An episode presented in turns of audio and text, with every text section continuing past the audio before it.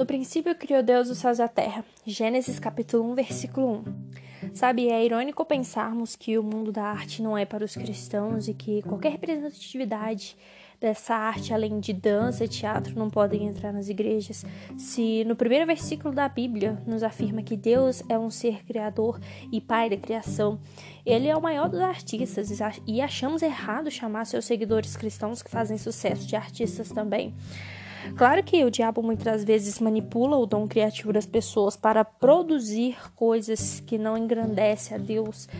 Porém, cabe a nós sabermos separá-las com sabedoria. Mas com relação à arte, é extremamente errado termos um pensamento de e uma visão negativa com relação a ela, se Deus, apenas com a sua voz, criou o mundo e com suas próprias mãos criou o ser humano na sua melhor maneira.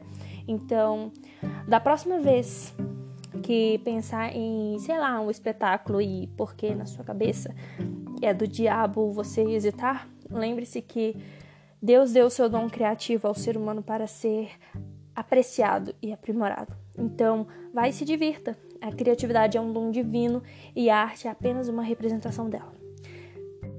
Graça e paz. Tchau.